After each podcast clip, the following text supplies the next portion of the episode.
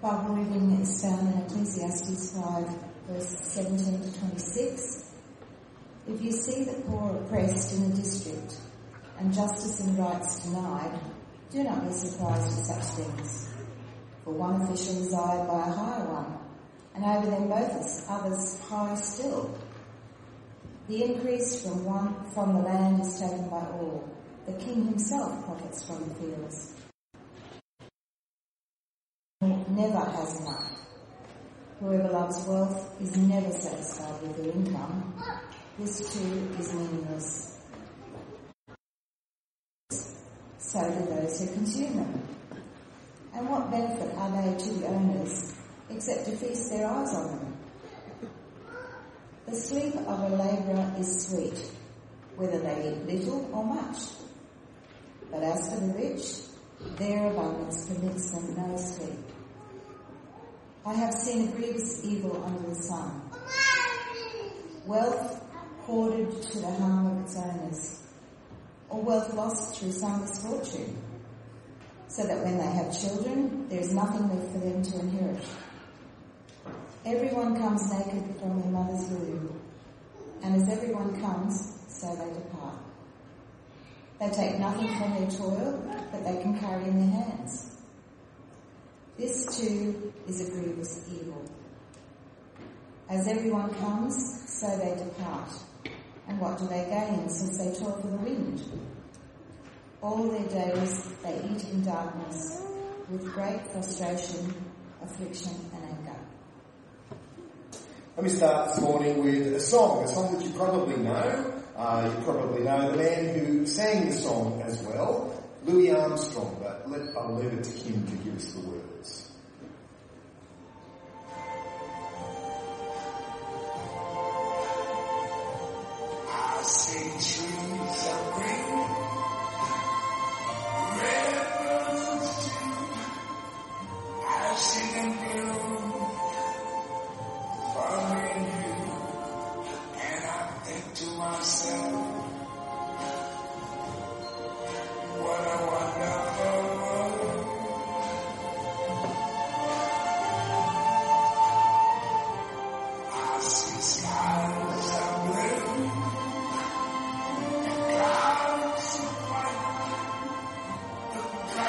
The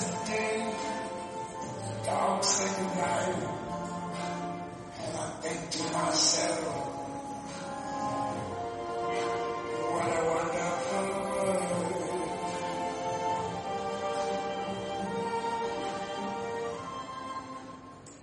Now, there's a song that sums up how we would like the world to be. Uh, everyone would like to think that it is a wonderful world that we live in. Everyone knows that it isn't really like that. And the great irony of that song, I think, is that Louis Armstrong probably knew better than most uh, that it's not a wonderful world. Armstrong grew up in a less than wonderful world. He was born in New Orleans in 1900. His father walked out on the family when he was five years old. He spent spent the 12th year of his life, the whole year, in a prison for black offenders. He was married at age 19, but married to a woman who beat him quite regularly. Uh, a marriage that didn't last for terribly long. In fact, he was married, I think, four times throughout the course of his life.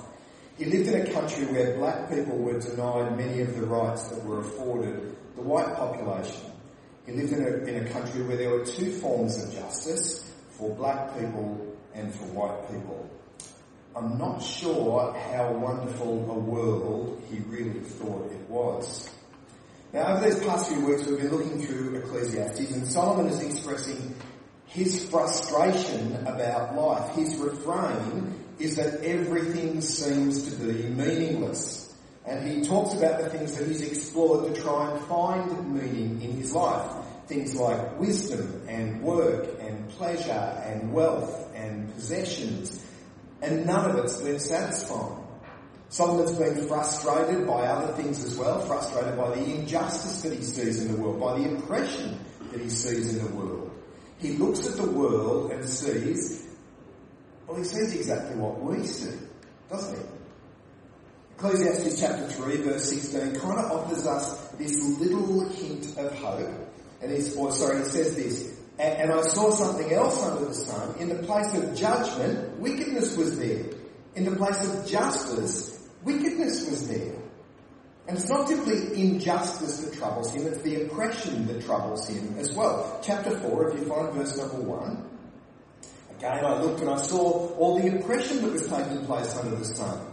I saw the tears of the oppressed and they had no comforter. Power is on the side of the oppressors and they have no comforter. I declare that the dead who are already, who have already died are happier than the living who are still alive. But better than both is he who is not yet born, not yet been, who has not seen the evil that is done under the sun. I suppose that's one of the ways that Solomon's world and our world are pretty much identical. I mean, you don't have to look too far to find injustice and oppression in our world. All you've got to do is turn the TV on and watch the nightly news. Governments and politicians will use, use their power uh, for their own ends to make themselves comfortable. They estimate that Robert Mugabe got away with around about $2 billion when he finished up as the president in Zimbabwe. Left the country desperately poor, but had $2 billion in cash and assets, mostly property owned overseas. But Mugabe doesn't even hold a candle to the most corrupt politicians that we've had around our world. Uh, I found a website that tells us that this man, Mr. Suharto, who was the president of Indonesia for a very long period of time, was probably the most corrupt politician to have walked the earth. Uh, he got away with something in the order of 15 to 35 billion dollars just made that money from all the businesses that he set up that the government had to pay for and the profits went into his pockets. And political power, sadly, is often used that way. And it's used to hold people down. It's used to oppress people. Have a look at chapter 5 of Ecclesiastes, verse number 8. If you see the poor oppressed in a district and justice and rights denied, do not be surprised at such things, for one official is eyed by a higher one, and over them both are others higher still. The increase from the land is taken by all. The king himself profits from the fields. That's kind of a, a sad thought, isn't it? That even the people right up the food chain, even the king gets to profit from the injustice that takes place. It might seem like a cynical view of life, but it's, it's all too often true. He's saying that people are denied justice, and you shouldn't be surprised that that's going to happen because when you trace it through, it's the king and the high up officials who will benefit from that injustice. Solomon's saying if life doesn't seem fair, well, the problem is that even the people who are supposed to make it fair are the ones who benefit from the unfairness. And you can see plenty of other aspects of this sort of thing in life as well. Chapter 9, verse number 11. I've seen something else under the sun. The race is not to the swift, or the battle to the strong, nor does the food come to the wise, or, or wealth to the brilliant, or favour to the learned, but time and chance happen to all of them.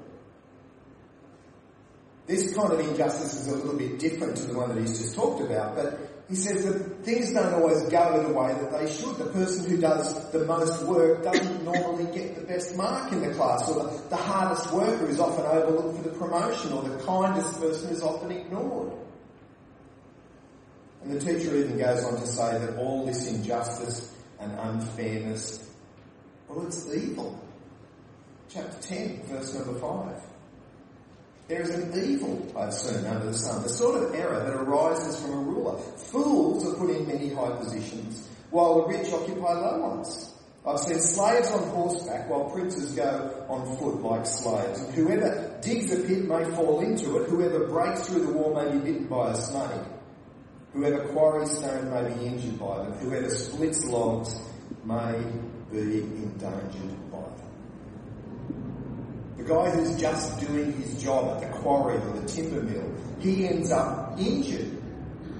Where's the justice in that? And we know exactly what he's talking about, don't we? When we lived up on the north coast, uh, I got to do a lot of funerals, a little country town. And after I'd done a few funerals, I noticed that there was a lady who seemed to be there at just about all of the funerals that I did. She'd always come in very early and she'd sit right in the back seat in the church. And I was never exactly sure whether or not she knew the people. It would seem strange that she knew that many people. But she came to church and she used to sit in the back of the funeral and sit there very quietly. And as soon as the funeral was finished, she'd disappear. I always thought it was a bit strange. Thought it was a bit weird that she had this morbid fascination with going to funerals. But Solomon would say, she's a wise woman, that one. See, have a look at what it says, chapter 7, verse number 2. It's better to go to the house of mourning than to go to the house of feasting. For death is the destiny of everyone. The living should take this to heart. Sorrow is better than laughter because the sad face is good for the heart. The heart of the wise is in the house of mourning, but the heart of the fools is in the house of pleasure. Solomon knows that it's the house of mourning that's going to give you the more realistic view of life. Not happy view of life, but the realistic view of life. It's better to go to a funeral than to a party. The funeral is facing reality and the party is an attempt to hide from it. Now, I don't know if you've managed to read through all of Ecclesiastes uh, as we've been looking through it, and you may have done this in your Bible study groups, but I think there's a, a glaring lack in Solomon's logic in this book. There's something that Solomon doesn't seem to have as part of his perspective. There's a bit of a flaw in his thinking. Look at some of the comments that he makes. Go back to chapter 3 and find verse 19. See, he doesn't seem to really have any concept of life after this life. Chapter 3 verse 19. Surely the fate of human beings is like that of the animals. The same fate awaits them both. One dies, so dies the other. All have the same breath. Humans have no advantage over animals. Everything is meaningless. All go to the same place. All come from dust and to dust return. All return. Who knows if the human spirit rises upward and if the spirit of the animal goes down into the earth. He thinks that possibly this life is all that there is to life. That when you're dead, you're dead. Full stop. He seems to have little or no concept of eternal life. Uh, have a look at chapter 9, verses 5 and 6. For the living know that they will die, but the dead know nothing. They have no further reward, and even their name is forgotten. Their love, their hate, their jealousy have long since vanished. Never again will they have a part in anything that happens under the sun. See, here's the major flaw in his thinking. Here is the major deficiency in everything that he's got to say.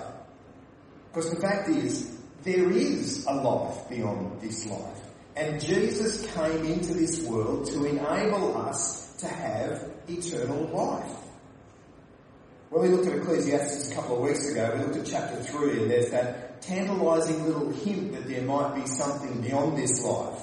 Uh, in chapter 3 verse 10 he says, He, that is God, has also set eternity in the human heart Yet no one can fathom what God, fathom what God has done from beginning to end. See, when we hit the pages of the New Testament, we see that Jesus is the one who can give us that eternity. I mean, he repeatedly says that he is the one who can give eternal life.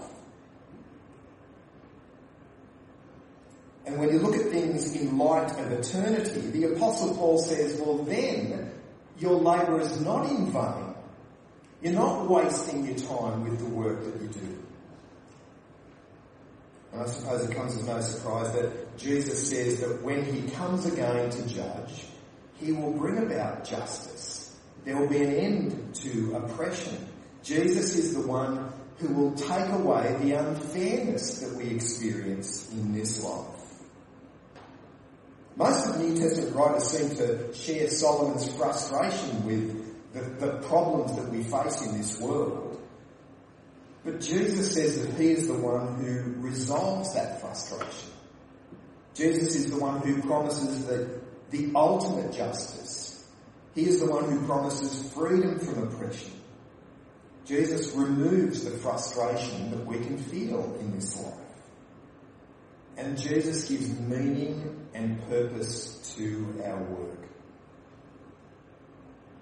It's amazing how many kind of big businessmen you see who've made their fortune and get toward the end of their life and start to ask, has it been worth it? I mean, what was the point of all of this?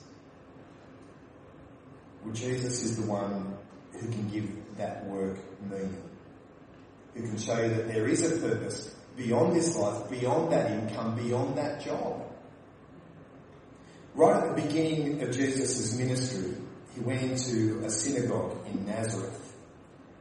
And he sat down, as all of the other men would have as well, and the, and the scroll of Isaiah was handed to him, and he opened it up and read this.